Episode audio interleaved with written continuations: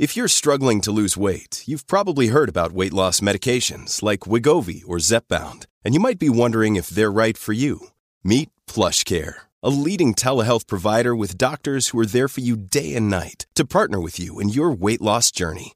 If you qualify, they can safely prescribe you medication from the comfort of your own home. To get started, visit plushcare.com slash weight loss. That's plushcare.com slash weight loss. Plushcare.com slash weight loss. Welcome to the Vital Dawn podcast for Monday, July 27th. S&P futures are rallying about 10 points. They've been up about 10 points for the last few hours.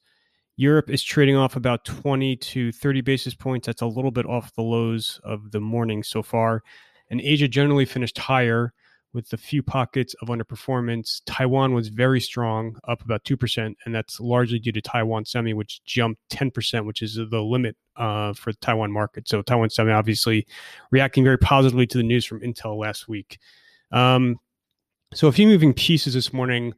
On the COVID front, uh, you know, a lot of shifting trends. So in the U.S., you know, you continue, you can continue to make the case that numbers are plateauing in some of the some of the worst performing states.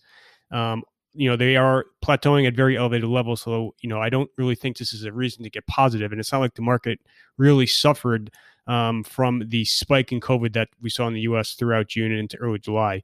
But you can make the case that you are seeing a plateauing in some of the us figures as far as transmissions. You are still seeing the hospitalization numbers and the fatality figures which lag transmissions by a few weeks.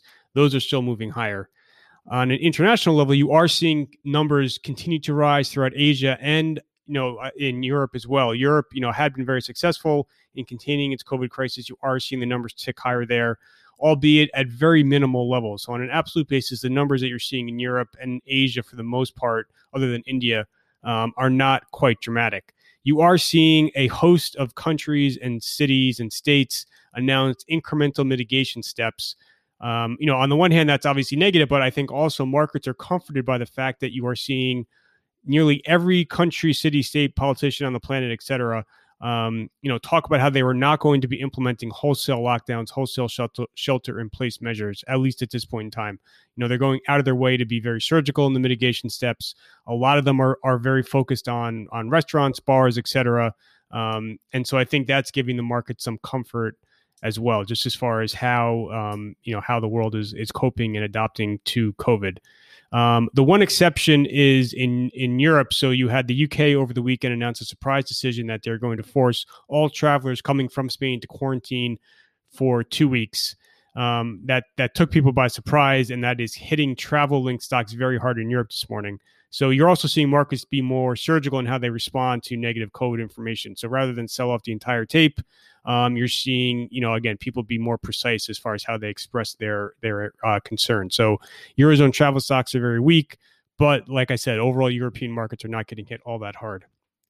On the uh, medical front, uh, with regards to COVID, um, there were a lot of ostensibly positive headlines that over the weekend. So, Moderna got another chunk of money from the U.S. government. Moderna is going to be kicking off their phase three trials today. That was expected. They were expected to start them before the end of July. Um, the extra money from the U.S. government is to expand this phase three trial. So Moderna says the phase three trial will be larger than they initially anticipated. Novavax is supposed to have data out in the next few days. That's NVAX. Um, there's an article in Bloomberg about them. And then Mark Meadows, the White House chief of staff, was on ABC yesterday. He talked about how the administration hopes to have positive therapeutic vaccine news out this week. Again, unclear what that means. White House officials have made similarly um, you know, suggestive remarks in the past, none of which have really amounted to much. Um, you know, it's not clear exactly what he's referring to, but I, you know, I think that continued hope about some type of medical breakthrough um, is another reason why you're seeing markets, you know, handle or cope with the, um, you know, troubling COVID headlines relatively well. I've written a lot on vaccines, um, you know, so I don't, I don't need to go through them on this call. Um, but you know, I continue to think that the market, you know, it's not necessarily going to be this binary one shot type of event. Um, you know, again, there are a lot of articles talking about how the duration of immunity may not be very long. You're going to require maybe two doses per person um, annually. So again, there are a lot of uh, I think specifics or nuances to the whole vaccine narrative that should be um, you know scrutinized more. But nevertheless, you know the market there is a lot of uh, medical hope in the market. Um, on the stimulus front, So it looks like, again, I have a whole paragraph that summarizes everything. The GOP plan will hit today. It looks like they will be cutting the $600 per week benefit down to 200 or 300. Um, they are proposing this very complex scheme whereby um, total payments, including the state and federal, amount to 70% of a person's prior wage. Um, that amounts to about on average 200 to $300. That's why I said 200 to 300 it's unclear if if logistically the systems, um, because remember states pay out the unemployment benefits even from the federal government. If the states are able to accommodate this this uh, formula that they want to put in place, so it's unclear if it's going to be that that formula or just a flat 200 to 300. But it works out to 200 to 300. They'll extend them until the end of this year, and there'll be another round of stimulus checks. So I think markets, if that is the worst case scenario, which it is the worst case scenario, given that they now have to negotiate with Democrats um, and Democrats are asking for a lot more. I think markets are relatively comfortable. Um, obviously, everyone knew that there'd be some type of fiscal cliff, um, and I think that is is is perhaps no larger than I think people were fearing. Um, so hopefully, we can kind of stop talking about that for the most part, given that we now know the floor. Um, and if anything, it's only it, it could only get better from here. Um, you know, it will take some time, just given that there's still a big gap between Democrats and Republicans. There's a lot of talk about splitting this all up into into various components to make it easier to pass through Congress. Unclear if that's really going to happen. Um, you know, I think most people assume that you're probably looking at, um, you know, at least a two week process. So give it till next Friday, the seventh, which means you're only going to really be missing one um, you know, weekly un- unemployment check. So, you know, again, not not too dramatic. I think markets um, are are relatively comfortable with with that whole situation.